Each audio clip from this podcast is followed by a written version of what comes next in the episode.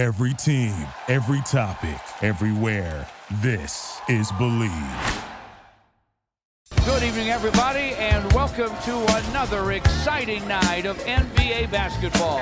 With the first pick, the Detroit Pistons select Cade Cunningham from Oklahoma State University. Chandler again. Oh, what a block by Max Seal! My Pistons are digging in. They got the depth. They got the big men. They got the better basketball team. No doubt about it. There's Jaden playing the passing lane. Sky's a jam.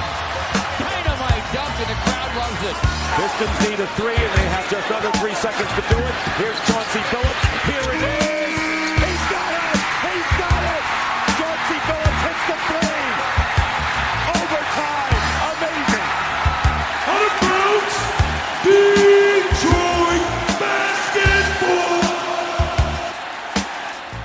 Pistons fans, welcome back to another edition of the Palace Pistons podcast, part of the Bleav Network. I'm your host, Mike Angelano. Joining me on NBA opening week are Aaron Johnson and Jasper Apollonia. Fellas, we made it through a full off season, and now now we're back to the regular season. How are we feeling after game one of the 2023-2024 Pistons season? we're very thankful that basketball is back. Uh, it's it's always tough once you get to like you know the season ends, the regular season ends, you have the playoffs. The playoffs end, you have the draft. The draft ends, you have summer league. You have summer league, you get to free agency, and after free agency is when you're like, if you're a basketball sicko and you want basketball year round, that's where it ends usually, and you're you're two months away, two months, two th- two three months away from having basketball back. We finally got it back. Well worth the wait. Uh, just across the board, the NBA slate. Loved the opening night games. Um, obviously, the Pistons playing last night and played a really competitive game that I know we are going to talk about in depth today. So excited basketball is back. Excited to be here with the boys. Know we're going to have a, a banger of a show. Dude, I, I was literally sweating for the hour before the game tipped off. I was so excited for last night. It's one of those things. I know people sometimes in our comment section they think that we're super negative, that we hate the team. That's not true. We love basketball. We love the Pistons, and I, last night was a lot of fun. I am hoping it's going to be kind of what this season's going to be like since we don't have necessarily the highest hopes for the Pistons record, but there were so many positives to take away from last night's game, some negatives, some talking points. It just had it all. And, you know, ultimately, the Pistons were able to make it a very, very competitive game. They had the final shot with an opportunity to win. And I think for this season, that's a lot of what we can hope for from Detroit. So last night was just, ah, it was it's so nice to have basketball back, guys. And I couldn't be more excited to be talking about it with you because there is just so we do have a lot to get into, but before that, we'd like to thank our sponsor for this week's episode, and that is Bet Online. And the last of the major pro sports leagues has kicked off. That's the NBA, of course, and Bet Online is your top spot for all your NBA action this season with MLB postseason, NFL, college football, and NHL in full swing. Bet Online is your number one source for wagering news, odds, trends, and predictions. Get everything NBA at your fingertips with both desktop and mobile access for every sport anytime. Head on over to the head on over to Bet Online today. Get in on get in on the action. Don't forget to use our promo code Bleav B L E A V to get a fifty percent welcome bonus on your first deposit. Again, that's B L E A V to receive a fifty percent welcome bonus on your first deposit when you use Bet Online. Bet Online, where the game starts. Let's jump right into the action uh, because we're just excited to actually have real Pistons basketball back. And it was a good game. Uh, unfortunately, the Heat did prevail after blowing, I think, four 15 point leads. They did win 103 102, but it was made very interesting. Cade Cunningham came back, dropped 30 points on 13 of 27 shooting. We'll have plenty to talk about with him. Uh, Jaden Ivey off the bench on the other side of the spectrum only had four points on one for seven shooting in 17 minutes. Ausar Thompson uh, had five blocks, which is the I heard this on the Heat broadcast, the most blocks by a Piston in their debut, which is super qualified, but still cool. Uh, Jalen Duren had 17 and 14, another double double, and Isaiah Stewart had 14 and 14, and killed my parlay very early on by hitting two three pointers, uh, I believe, in the first quarter. So, guys, there's a lot uh, to sort of take away from this. Um, Marcus Sasser playing pretty well, Killian Hayes starting, some of the injury stuff, James Wiseman not seeing the floor at all. Uh, and then, of course, the comeback in the fourth quarter. It looked like the Pistons were dead four times. Uh, the Heat are very good on their home court. They play a tough zone defense. They're just a, a team that finds a way to win with so little. Um, but overall, I mean, if you had told me that the Pistons would walk into Miami on the game one of the season and put themselves in a position to win in the final seconds, I I would say that's a great start to the season. Um, Aaron, I'm going to kick it to you first. Uh, just some thoughts about the Pistons win. Maybe one thing that stood out to you the most um, in this 103 to 102 loss uh, at the hands of the, the Miami Heat. Well, I think the the biggest storyline was obviously Cade Cunningham back playing regular season meaningful minutes of NBA basketball. At least that was in my mind. And big picture with the Pistons, Cade Cunningham is more important than anything else. Whether Isaiah Stewart's in the starting lineup or the Pistons are playing, you know, Duren and Stewart together or bringing Jaden Ivey off the bench, all of those things are lower on the totem pole compared to whatever Cade Cunningham is doing and where Cade Cunningham is on the Pistons. And for him to be back on the court yesterday, for him to in a lineup that I, I've been quite frank about, I hate for him. I think it does a disservice for him for him to play as well as he did in such a bad lineup. Uh, he looked the part, scoring from all three levels on the court, was finding his guys in open spots as well. He was phenomenal. And it's the exact type of player the Pistons desperately missed last season. And he is the reason that the Pistons were in that game. The Pistons went down by 19 within the first couple minutes of the fourth quarter, and it was okay. That's the end of the show. It was, you know, a, competitive game up until that point. But now, you know, the Pistons' luck had ran out, and Monty Williams brought Cade off the bench just a few minutes in after that run, and Cade completely flipped the script. He was doing everything that the team needed. Now, he did still have some plays defensively where I was scratching my head. It's like Cade, you know, you like you know he's capable of defending at a high level, and it just looks like there are some plays where oh he just for some reason didn't make the play. Uh, there was some sloppy ball handling, some bad passes from him, but overall, Cade Cunningham was spectacular, and he is the franchise pillar. The Pistons needed him to come back and play on strong, and he came back in a big way. And, and, seeing him take over in that fourth quarter and bring the Pistons back into that game, not just with his scoring, but with his defense and with his dis- distributing, I, I was just completely reminded of how good Cade Cunningham is, how important he is. And it was really refreshing to see him back on the court playing as well as he did. And I, I know people uh, were taking notice, not just in the in the Pistons community, but across the board. People were saying, checking the box score and saying, "Oh, look at what Cade's doing. He's back." And that's right, Cade Cunningham's back, and he came back in a big way last night. I'm going to start off by talking about the team as a whole.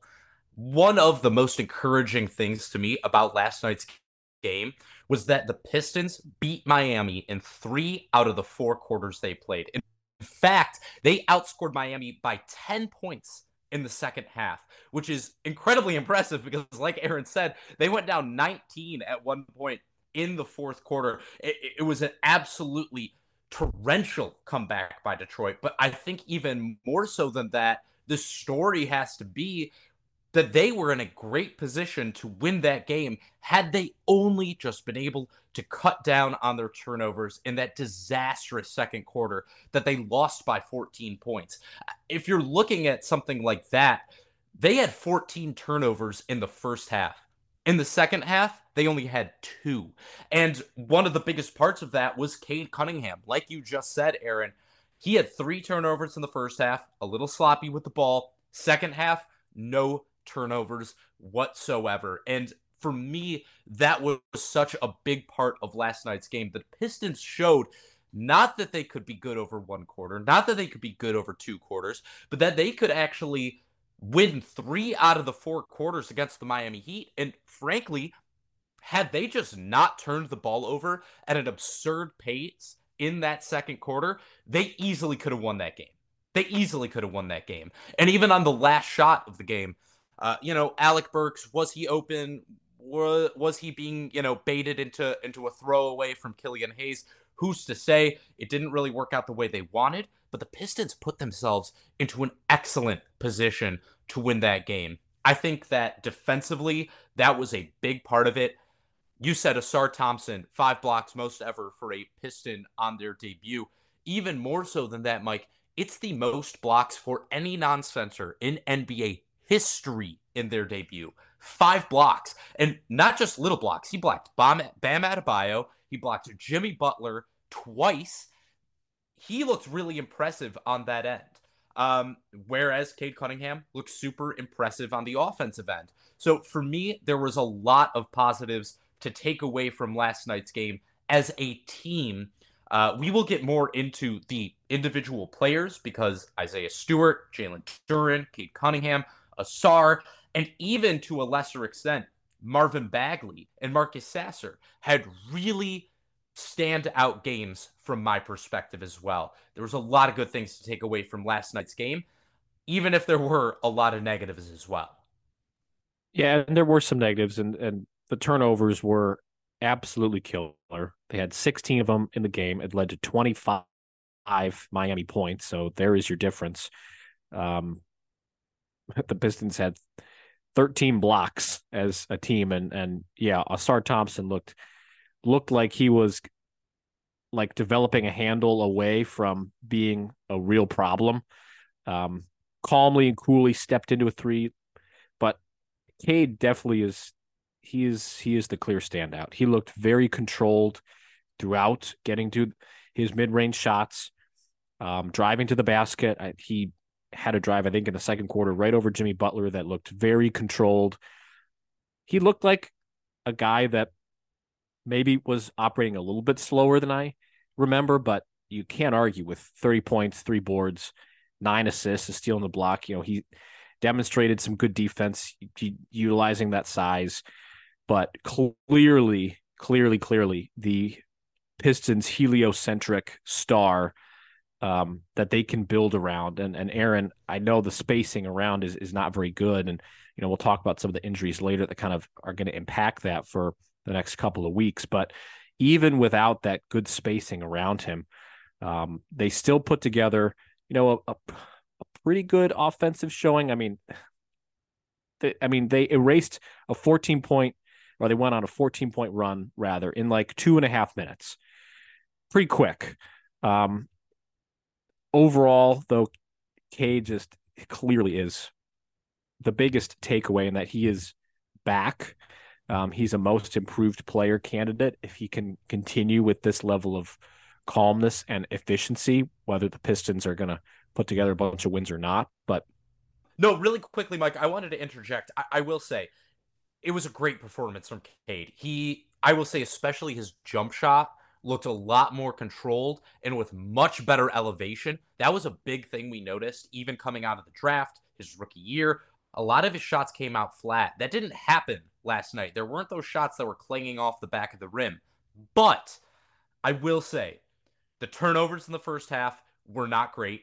He has shown some sloppy handles at time. And also, you know, a lot of people were were going at the refs saying, you know, Cade took 27 shots, didn't attempt a single free throw attempt. Unfortunately, looking back at a lot of those shots, I don't really know if I saw more than one play where he really deserved to go to the free throw line. And and that is something I think we should while Cade looked awesome, keep our eye out on because it does still seem like he's having a little bit of problem drawing contact. Um, and with his his handle, just keeping it under control all the time as well. It is something I want to keep an eye on. No, that's that's totally fair. And you know, a guy that has that high of a usage too, I think I just looked on cleaning the glass it was like 34%. It was a very high number. That high of a usage is is just going to make him more prone to turnovers as as well being being the lead ball handler. Uh, but yeah, they were not good in the first half. Cleaned it up tremendously in the second half, and, and that made a huge difference as the Pistons got on a couple of runs to put themselves in a position to win. Jasper, I'll I'll go right back to you.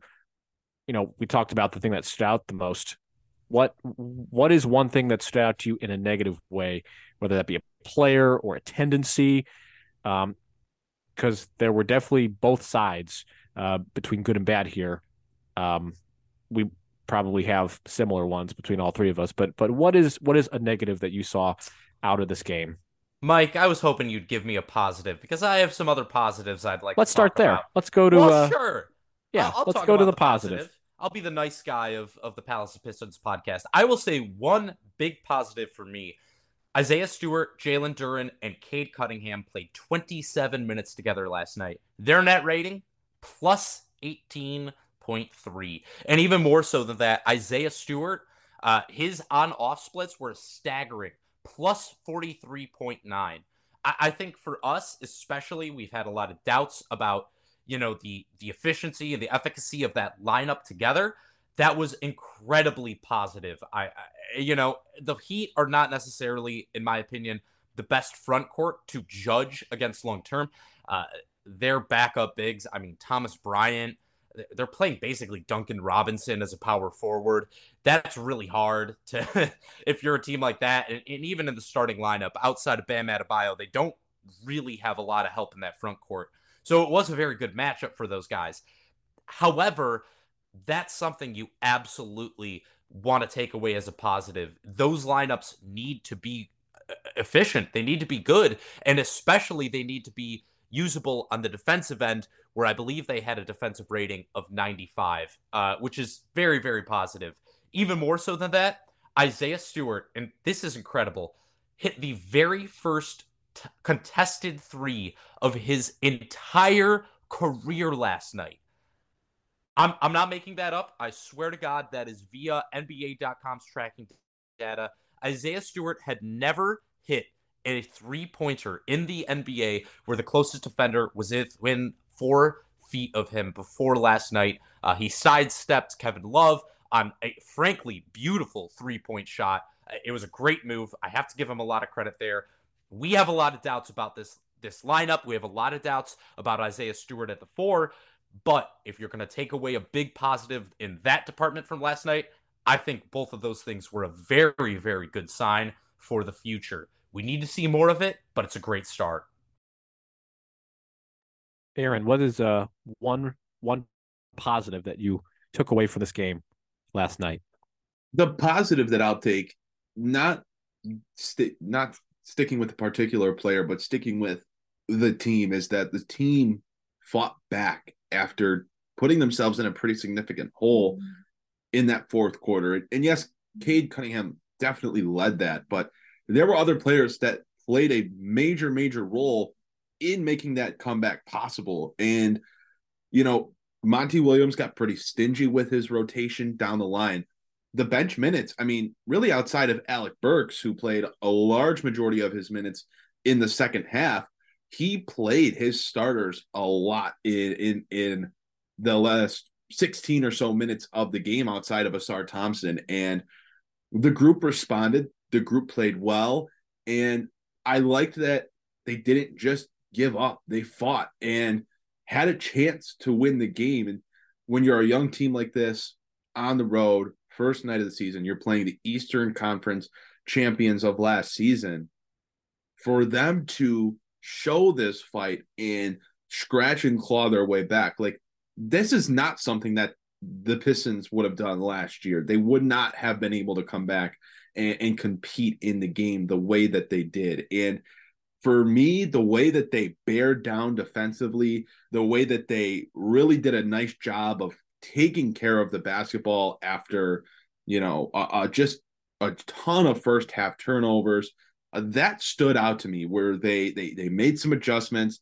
The the guys bought into the game plan and they just played a lot better and stayed in the game. And uh, that was my that was probably one of my biggest positives. Trying to not just talk about one specific player. I was really happy with the way that the team stayed in the game despite it looking like here's a 20 point lead for Miami with nine and a half left. Let's uh, pack it up and go home and start unloading. Right. Mike, Mike, I know you want to get to the negatives. I, I have a quick question for you guys. You know, especially Aaron, you're talking about Monty Williams playing his starter so heavily along with Alec Burks for the last, uh, you know, what, 12 minutes or so of the game.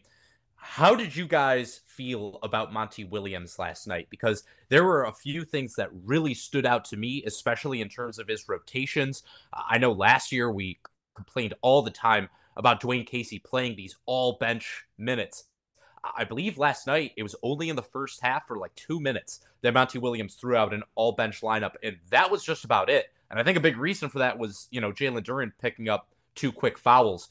Um, you know, we talked about also 14 turnovers in the first half, only two in the second half.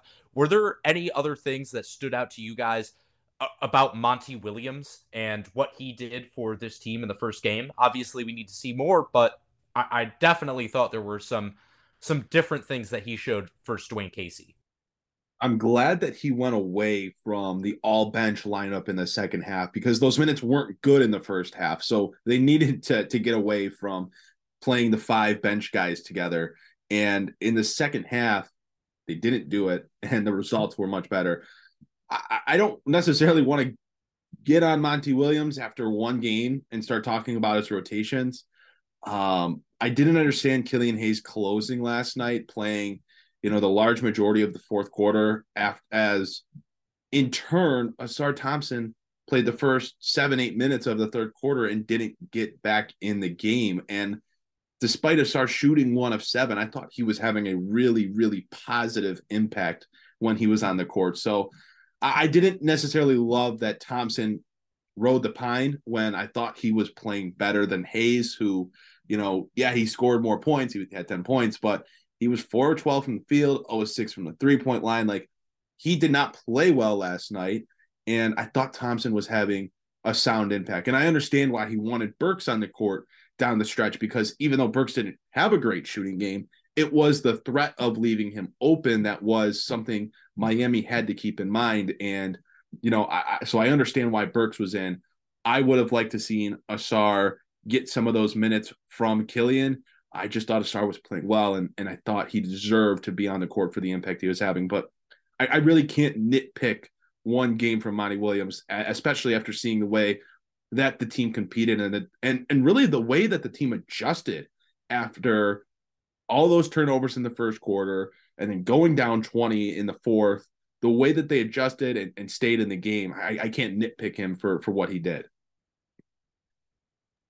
yeah i i sort of agree with aaron it's it's it's early um to sort of look at the rotation i you know I honestly can't even glean too much from it. I am glad we didn't see James Wiseman in the game. I thought Bagley played pretty well in the preseason and earned that right to be the primary backup big, and he rewarded that trust with a pretty solid Bagley game. I mean, he had eight, eight, and three in 16 minutes.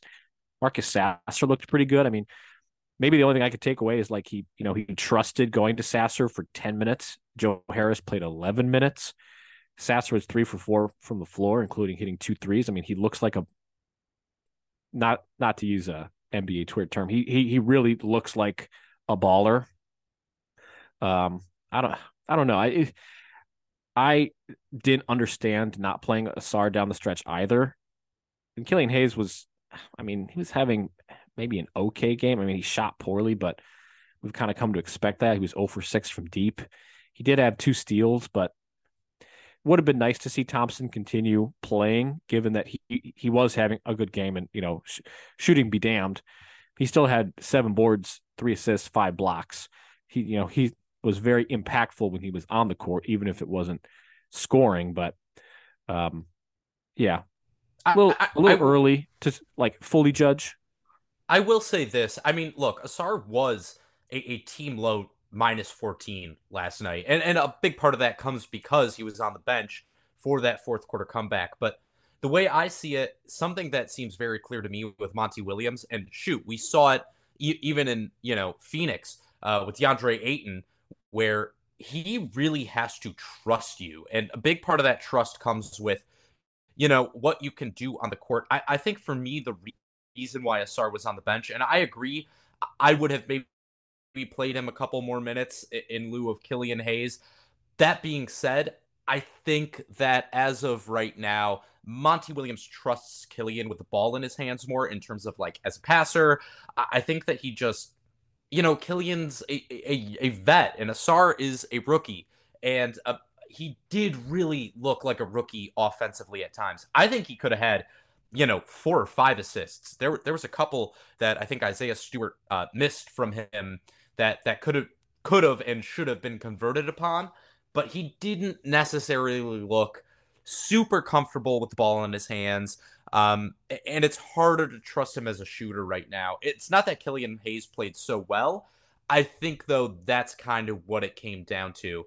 And like you said, Mike, and I think this is where we're going to get into our negatives.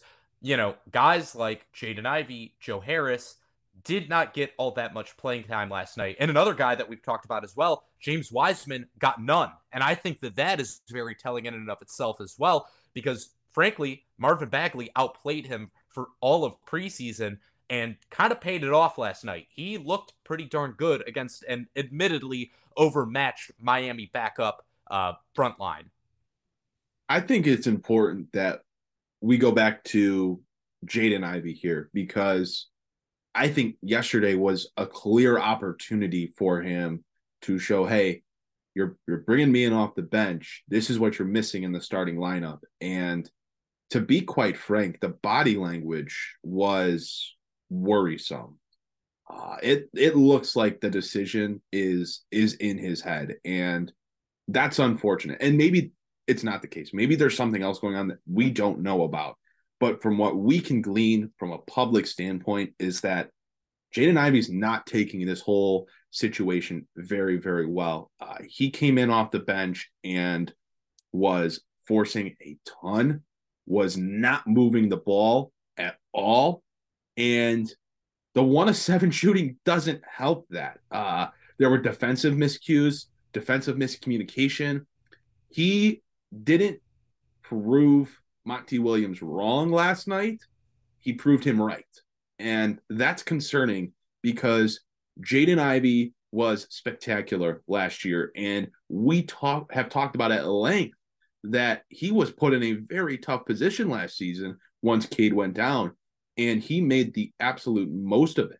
So for him to be in this spot right now and with the team needing a boost offensively yesterday uh, to help Cade Cunningham, specifically from a guard, with the way that Killian was shooting and Alec Burks was shooting, and obviously Ausar Thompson didn't shoot the ball well.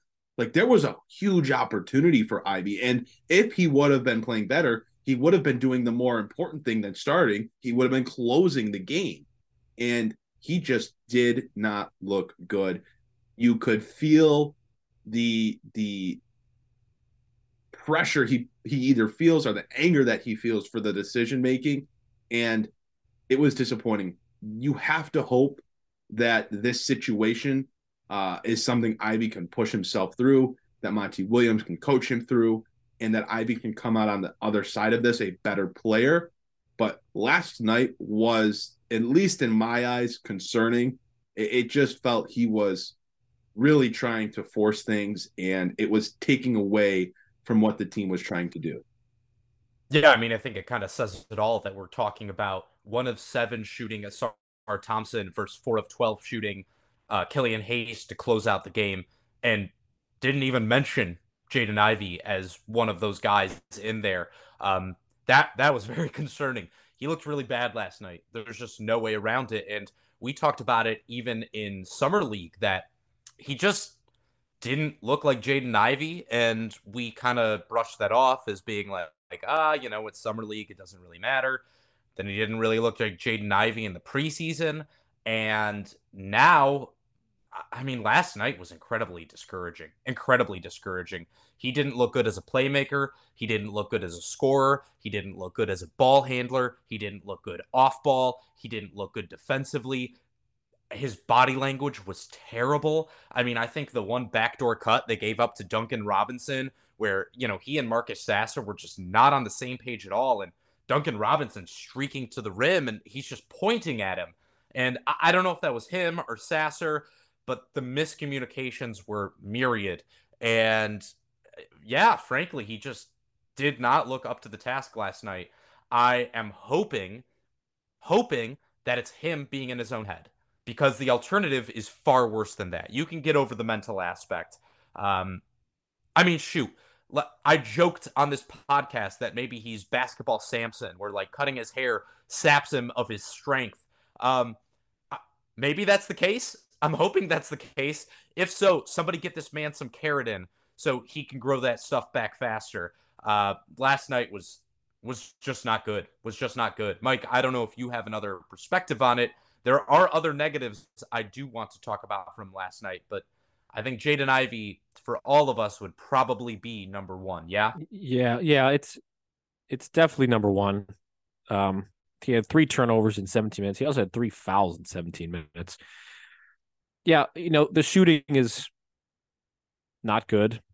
Um, I'm hoping that this is just a role adjustment and he's going through it mentally and you know trying to accept a different role on this team as the sixth man. First man, I guess in this instance, probably the second man off the bench because Burks had more minutes than him, but definitely concerning to see the poor body language and the the inability to make an impact even in 17 minutes of play. I also am concerned in that when you get some of these guys healthy again, the Monte Morrises, the Bojan Bogdanovics back, plus the trust that Williams has in in Burks as a vet off the bench, what that's going to do to Jaden Ivey is going to is it going to make it more difficult for him to stand out? Is he going to you know continue to see his minutes sit at about 17 minutes per game? Um, and how is that going to impact his psyche? You know, as as as he tries to carve out a role um, it's it's definitely concerning.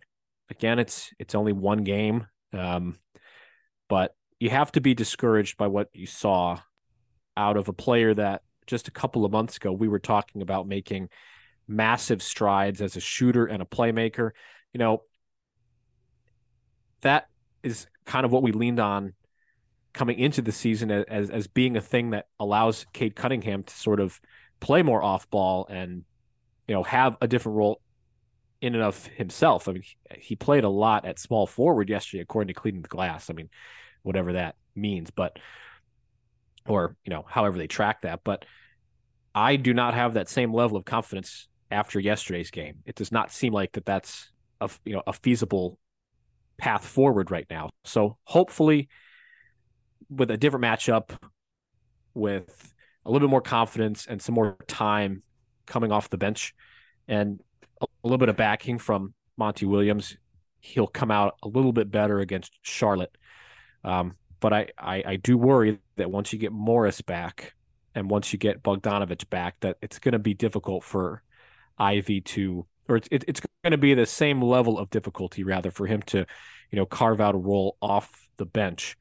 Um, just given what we know about Williams and and how how he likes going to Burks and and how he's praised Killian Hayes all preseason as you know as making meaningful strides. But um, Jasper, what what is another negative that you wanted to talk about? I would have to say, for me, Joe Harris last night was a definite negative. He did not look good. He had a couple really good three point looks that he just could not convert upon. Uh, didn't look good defensively. Was not an off-ball threat either. The cutting was not especially impressive. He looked okay in preseason. You know, he had a couple couple decent games. Uh, but last night was definitely a negative for me, and we are going to talk about at the end of this podcast about some of the injuries.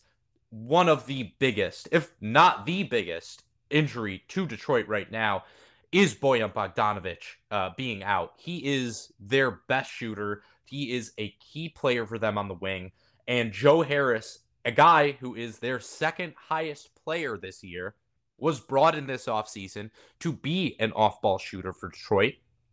And now is a player that they desperately need to space the floor now that Bogdanovic is out. He was not effective last night. And I think that that is something that should be very concerning for Monty Williams and the coaching staff as a whole because without Bogdanovic, without Monte Morris, who is a decent three point shooter, and you know, they need Joe Harris to be an effective player. If he can't do that, they are going to have some real problems against teams. Uh, they need his shooting to be better. Last night was definitely not it. On the upside, I guess Marcus Sasser looked good in, in terms of shooting. That was a, definitely a positive, but you shouldn't be relying on a rookie in Marcus Sasser for that level of shooting game in and game out. Joe Harris has to be better. He was not not even close to good enough last night. I mean, you know, Jay, he was probably the only player on the floor who was worse than Jaden Ivey. I, I would say that he was even less impactful. I don't know. It's a toss up for me, but neither guy looked good. Um, Joe Harris has to sort it out if this team is going to win any games when Bojan Bogdanovic is still out with his injury. Aaron, I mean, it's pretty clear that, I mean, Jasper, to answer your question, I think Harris was definitely less impactful than Jaden Ivey. Definitely. Um, at least Ivey scored and had a couple of assists. Uh, Harris was 0 for 2 from the floor, and that's it. Otherwise, he was just getting cardio out there. Aaron, uh, any any negative that stood out to you? Um, you can even do one that we've already covered, whether it's Ivey or Harris or James Wiseman not getting any minutes. I mean, the the last thing that I'll point out on the negative side, and it's something that it's it's it's so clear on, on my end. I don't understand where the disconnect is with the the coaching staff and within the organization, but the starting lineup the Pistons rolled out with four non-shooters. I get Isaiah Stewart shot two or three from the three-point line. Um, it's one game. In take that, Aaron. Yeah, literally. Every time he, he those first two threes that he made, I could just feel like someone out in that world thought of me when Isaiah Stewart made those two three pointers each time. So yeah, it was me. Problem is, and and this is from Sam Vecenie. Uh, Cade, Cade Cunningham, Killian Hayes, Ausar Thompson, Isaiah Stewart, Jalen Duren starting lineup had a offensive rating of 93 and a minus 20 net rating in 13 minutes. It's just not a lineup that's going to work. Um, hopefully, it looks better when the Pistons can play someone other than Killian Hayes with those four guys, but I just really have my concerns uh, with putting so many non-shooters around Cade. It really feels like you're doing a disservice to him. That's my biggest negative for sure is that lineup wasn't great. The problem is guys are injured and the guys that are healthy and can play that are supposed to be shooters struggled to shoot the ball last night. Joe Harris, uh, Alec Burks, I'll toss Jaden Ivey in there as well, just because he can, in theory, do some do some floor spacing. Um, but that's that that lineup's just not going to work. I get why, in theory, you maybe want Killian Hayes out there, but I really think the Pistons are going to have to put another floor spacer in that starting lineup to open up the court for Cade. Uh, it was just so disappointing every time Cunningham tried to get downhill, and I think not that Cade's a, a good at necessarily get, drawing contact and, and getting uh, to the free throw line, but it was even it was pretty much impossible for him to do it last night unless he got fouled on a jump shot because the defense for Miami did what I would imagine every defense is going to do and just drop into the paint with when Cunningham has the ball, uh, and that is the lineup that Detroit has out on the court. They left Isaiah Stewart open every time. They'd leave Ausar Thompson open. They would leave Killian Hayes open they didn't want to give Cade a shot inside. And it's easy for a defense to do what Miami did when those are the players that are on the court alongside him. So I just think it's something that Detroit is at some point going to have to look at. And and maybe when Bogdanovic returns, even though that's going to be a long time from now, uh, it looks a little bit different. But in the immediate, I, I think Detroit has to consider changes. It's you know this is the problem with these early season games because these lineup numbers they hint to the problems, but they don't answer them yet. Because you're absolutely right. Like that starting lineup was not good enough.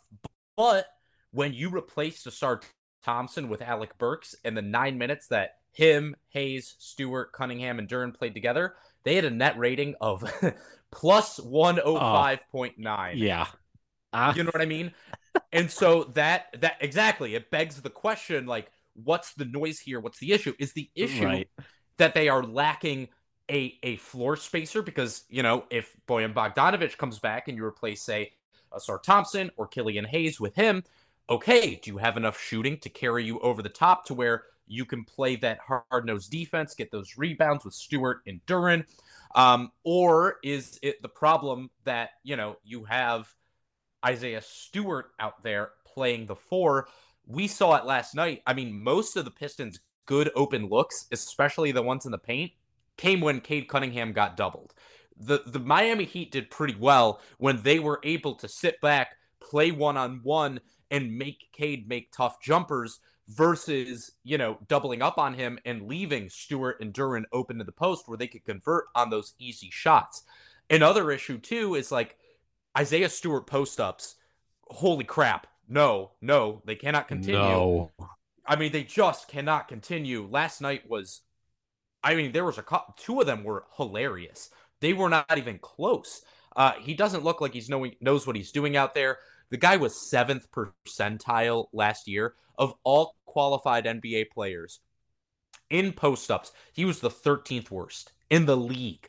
In the league, seventh percentile. Those cannot continue either. So, unfortunately, there's just a lot of noise around the Pistons lineups right now. I don't really know what the answer is. But I'm with you, Aaron. I do agree. You cannot throw a, a five man lineup of, of Hayes, Stewart, Cunningham, Duren, and Ausar out there right now. There is just not enough shooting. It's not going to work.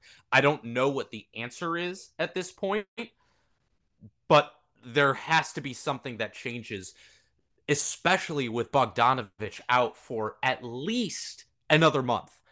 It's just not tenable in the meantime.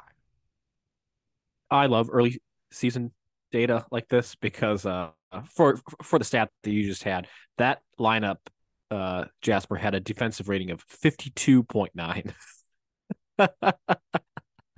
uh, in 17 possessions. Well, that's what happens when you replace Ausar Thompson with defensive maestro Alec.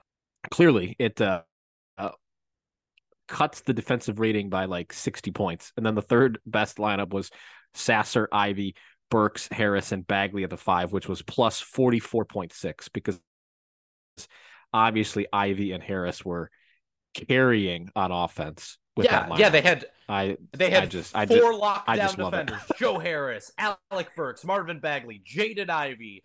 You can't score on these guys. Yeah, it's Joe Harris, who just 18 months ago looked like Frankenstein on the court because of his ankle injuries. Yes, um, early season lineup data is is just hilarious, but I I mean I I think the overarching theme is is there. It's just not tenable shooting wise, and you could see um, defenses collapse on Cade the moment he steps into the paint, knowing that there's not enough shooting around him, and and you know maybe Bogdanovic coming back will will you know rectify that problem, but uh, we'll have to see. And and in fact, we're going to be having to wait several weeks uh, in until Bogdanovic is even evaluated to come back onto the floor. Uh, I don't have it pulled up. Is it a is it four weeks and reevaluated? Four, four, three for Monte yeah, Morris. Yes, it's four weeks and then reevaluated for Bogdanovic. Monte Morris, three weeks. Uh, and I believe we're still in that same range with Isaiah Livers. I mean, yeah, I think it's three to four for him as well. I think it's even going to be more. When it came out, it was eight, you know, six to eight weeks, and that was Correct. two weeks ago. So, right, I yeah, we're still looking at four to six weeks for for Isaiah Livers, and that's tough because those are, I mean, there's three, an argument. That's three shooters. That's probably your That's- three best shooters. I was gonna say there's an argument to be made that you know, depending on what happens with Joe Harris, those are your three best shooters on the entire team. So that's a And big, big issue. Big issue. the other thing that I'll say here is this is just for them to be reevaluated. Like odds are if they're reevaluated and they say, okay, they're good, there's going to be a ramp up period for Bogdanovic, who didn't go through training camp, for Monte Morris, who did not go through most of training camp, for Isaiah Livers, who did not go through training camp. So it's not even a, okay, in four weeks, we're going to look at them. And if we say they're good, they're coming right back. There's going to be a ramp up pro- process as well here. So oh you're yeah. missing them not just for the first month of the season, but probably closer to two months. I mean, And as far as Bogdanovic goes, too, we don't know, but there's a. It seems somewhat likely this is his injury from last year that's still ongoing. Like, there's no indication that he injured himself during the offseason. Um, there's a lot of reason to believe that this is the same lower body injury that cost him the end of last season that has continued into this season. So we have no idea how long term of an issue this is at this point. Like you said, reevaluated in four weeks. Who even knows if he's ramping up in four weeks? Um, to me, that's very Yeah, a 34 and a half year old uh, forward that has a history of some lingering injuries uh, coming back in four weeks is not going to happen. It it is probably going to be an extra two weeks after that, um, until he's even ready to, you know, get onto a court and play meaningful minutes. So super disappointing. Um, as as one of the few floor spacers on the roster, um, we'll just have to keep waiting. Um, along with him and with Livers and and with Monte Morris. You know, with with Morris because I, I I touched on it a little bit with Jaden Ivey. Monte Morris was a you know he is a good veteran backup point guard. Um, has has been for quite a while. Pretty efficient. Any any thoughts on the guard rotation? You know, while he's out, or or even after he comes back, and how that's going to impact things? Because Killian Hayes got 30 minutes yesterday. Ivey got 17. Sasser seems like if he keeps shooting, he's going to force his his way into the discussion of of getting some minutes at one of the guard spots. Any any thoughts on that once Morris is healthy and able to come back? Because he's you know he's not a Cory Joseph where you're kind of fearing him getting into the game as as that savvy vet backup point guard. I think that Morris is is probably considerably better than than what we were getting out of Cory Joseph last year.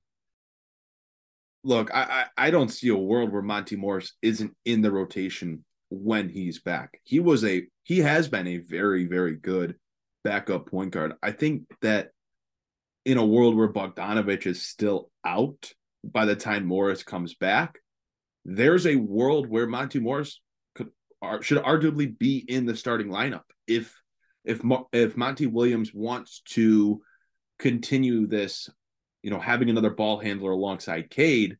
I, I would argue Monte Morris would be a much better fit than Killian Hayes because Morris is just as good of a, a distributor, a, a, a floor general, and he's going to be able to shoot the ball uh, at a much better clip than Killian Hayes can. So uh, I think Morris is going to be, will be, and needs to be in the rotation when he's able to come back. Uh, I think that it's really going to be a- at least what it seems to be is there's a competition for the guard minutes, and it no one has uh, a, really a guaranteed spot outside uh, of Cade Cunningham. Like if Killian isn't playing well, I don't see Killian being in the rotation. If Marcus Sasser isn't playing well, I don't see Marcus Sasser being in the rotation. I, I, I would imagine Ivey is going to be in the rotation somewhere. Uh, it could be in the starting lineup if he figures things out.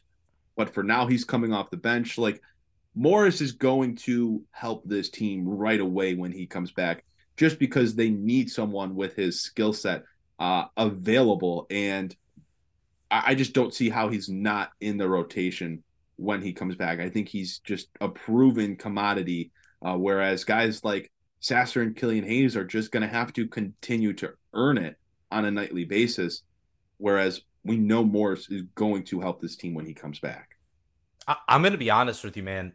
I I think Jaden Ivey needs to get his act together, unfortunately, in the next couple of weeks because last night the Pistons ran with five guards and he was the worst of them.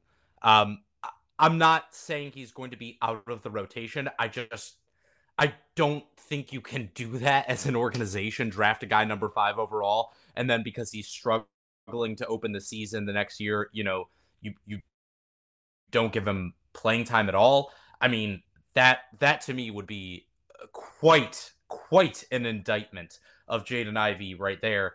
But look, if Marcus Sasser plays the way he did last night, and frankly did throughout summer league and preseason, where he showed that ability to be explosive offensively in very short minutes and not make you know a lot of mistakes, I definitely think you have to make room for him in the rotation.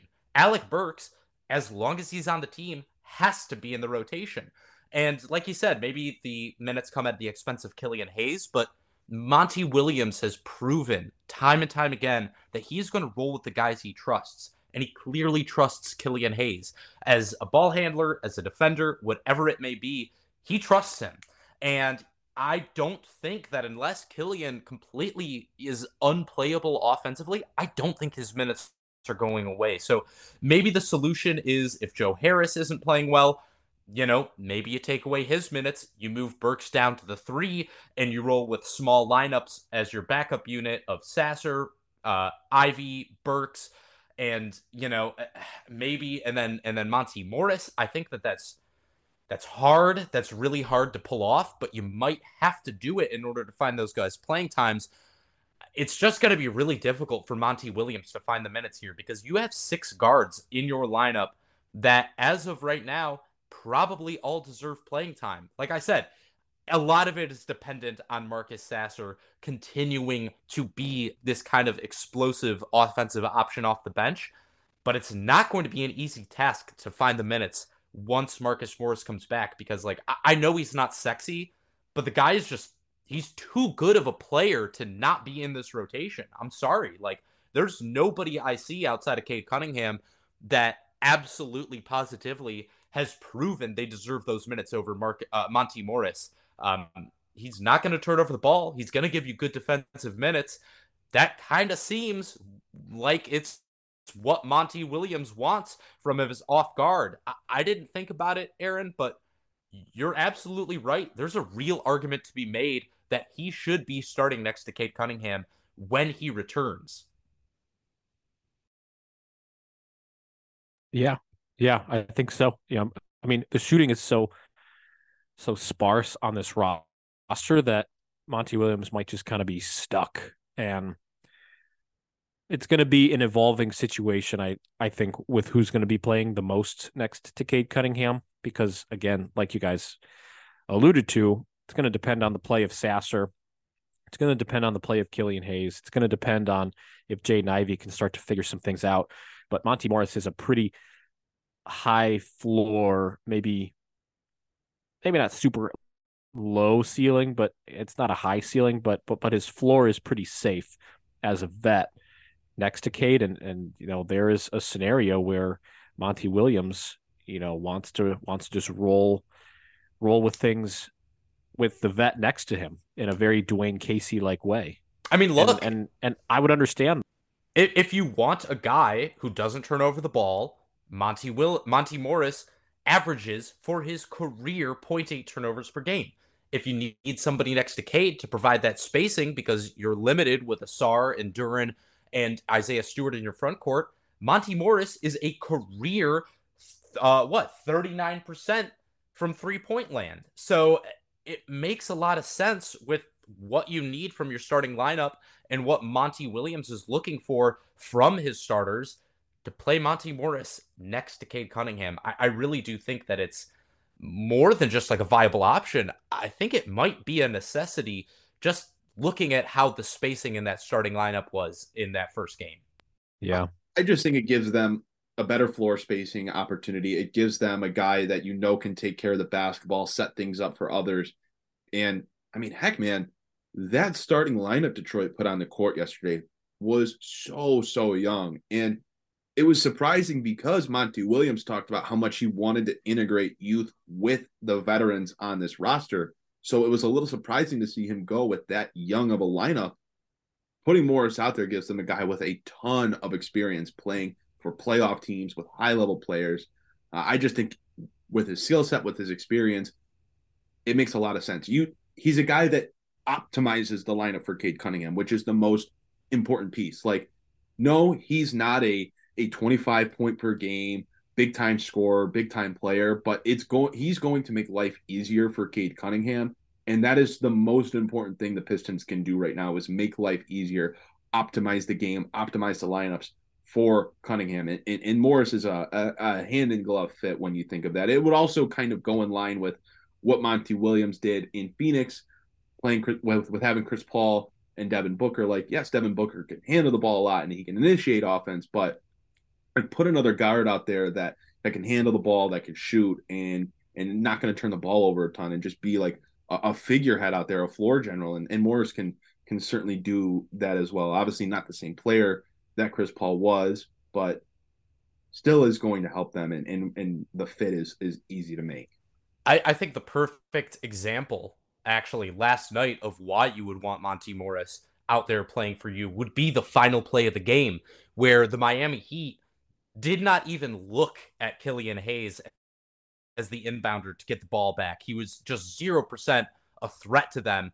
Monte Morris is not exactly lighting up the score sheet, but having him as the inbounder for that final play versus a Killian Hayes would at least give the defense something more to think about, would give Cade Cunningham a threat to pass the ball back to if they were to continue to double team him. Um, I think that that definitely, definitely would be something that Monty Williams has to keep in mind. Guys, this this has been a great podcast. I think I think this has been the most free flowing pod that we've had maybe ever.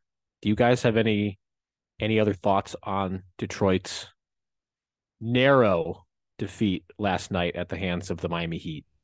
You know, I think I think overall it was a good experience. I didn't mean to cut you off, Aaron. Sorry there. I think overall, I mean, that's hopefully more of this uh, type of game because this is a game where last year or the year before, Aaron, like you said earlier, the Pistons get down like 19 points.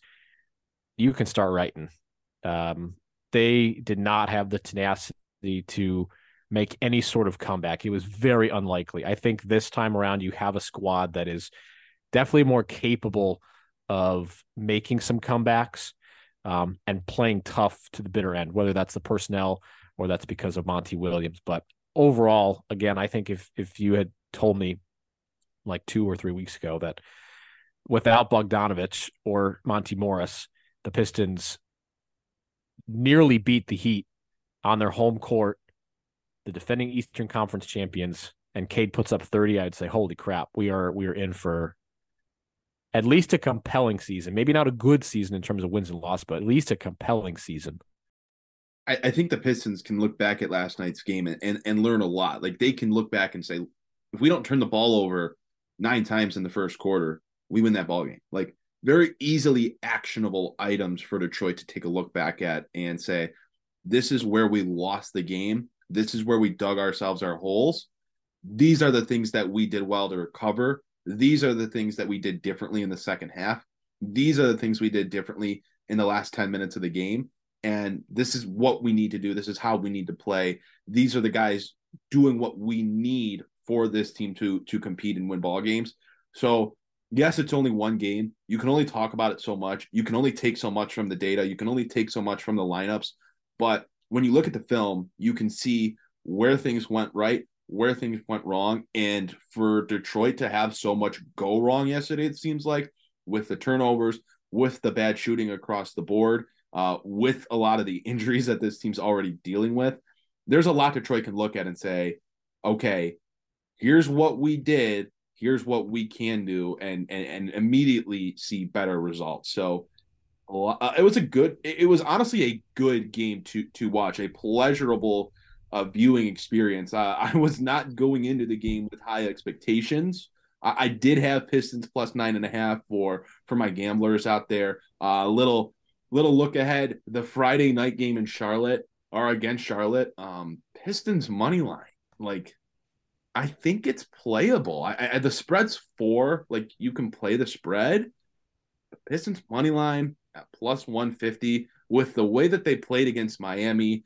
Uh, Charlotte is also coming off in off a win, so you know maybe there are there's uh, you know some deference there, but I, I think I'll be looking at Pistons money line for for my gambling people out there for the Friday night game, uh, not to to to get ahead, but that's what I thought from uh, the game last night, and and hopefully the Pistons are able to adjust moving forward. Uh, that's well said, Aaron. I, I definitely think that's the biggest thing you should be taking away from last night's game. Was it perfect? No. Were there a lot of negatives? Yup. Did they win? No.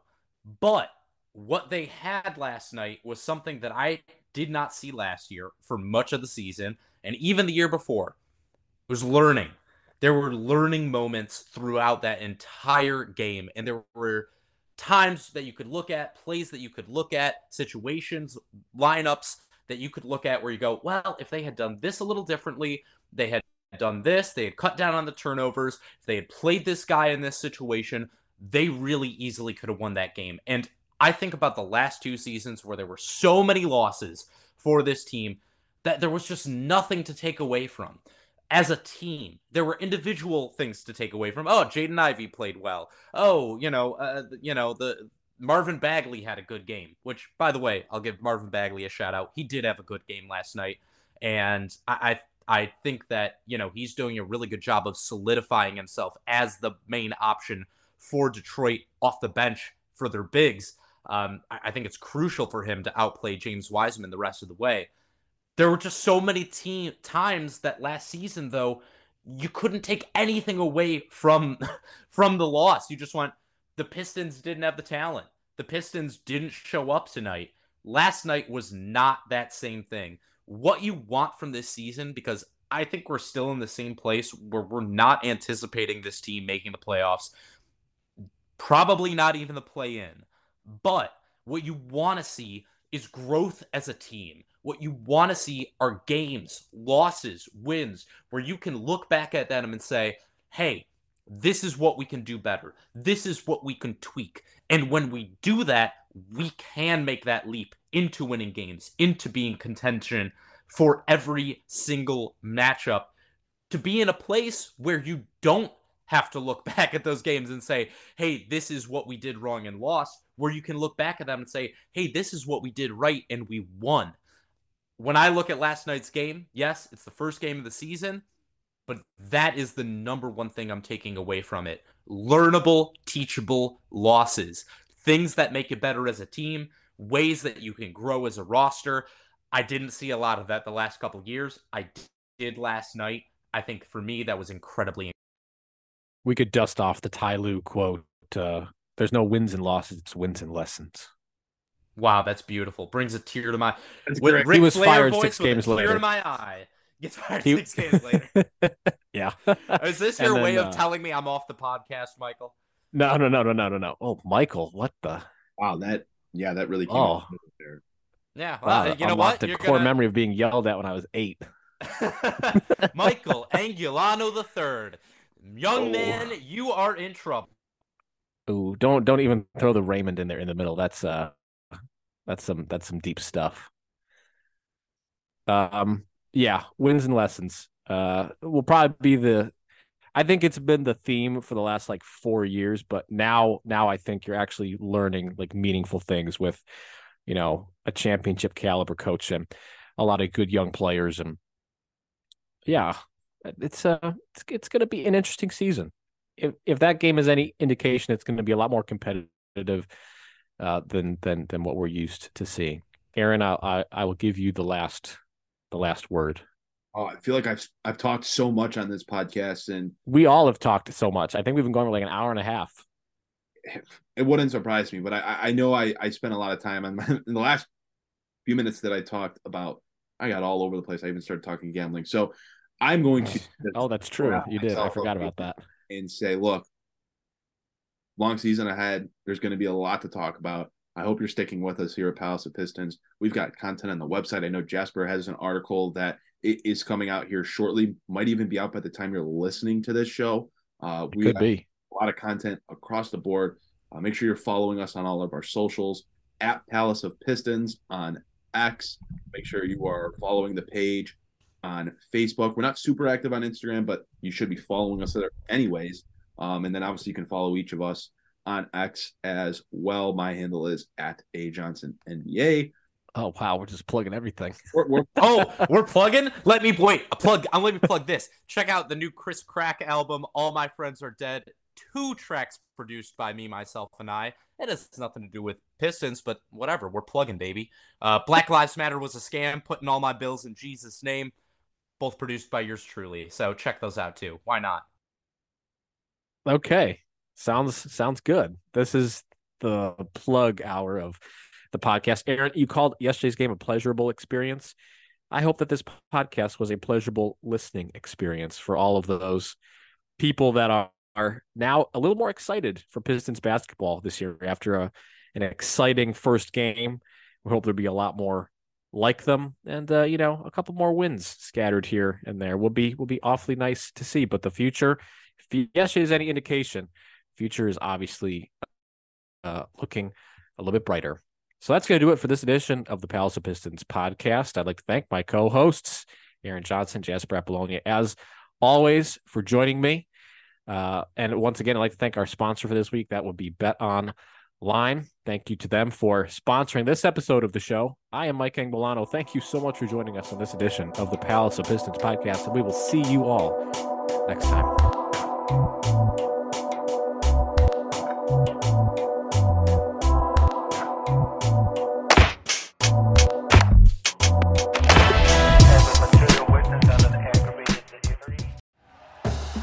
you for listening to Bleav. You can show support to your host by subscribing to the show and giving us a five star rating on your preferred platform.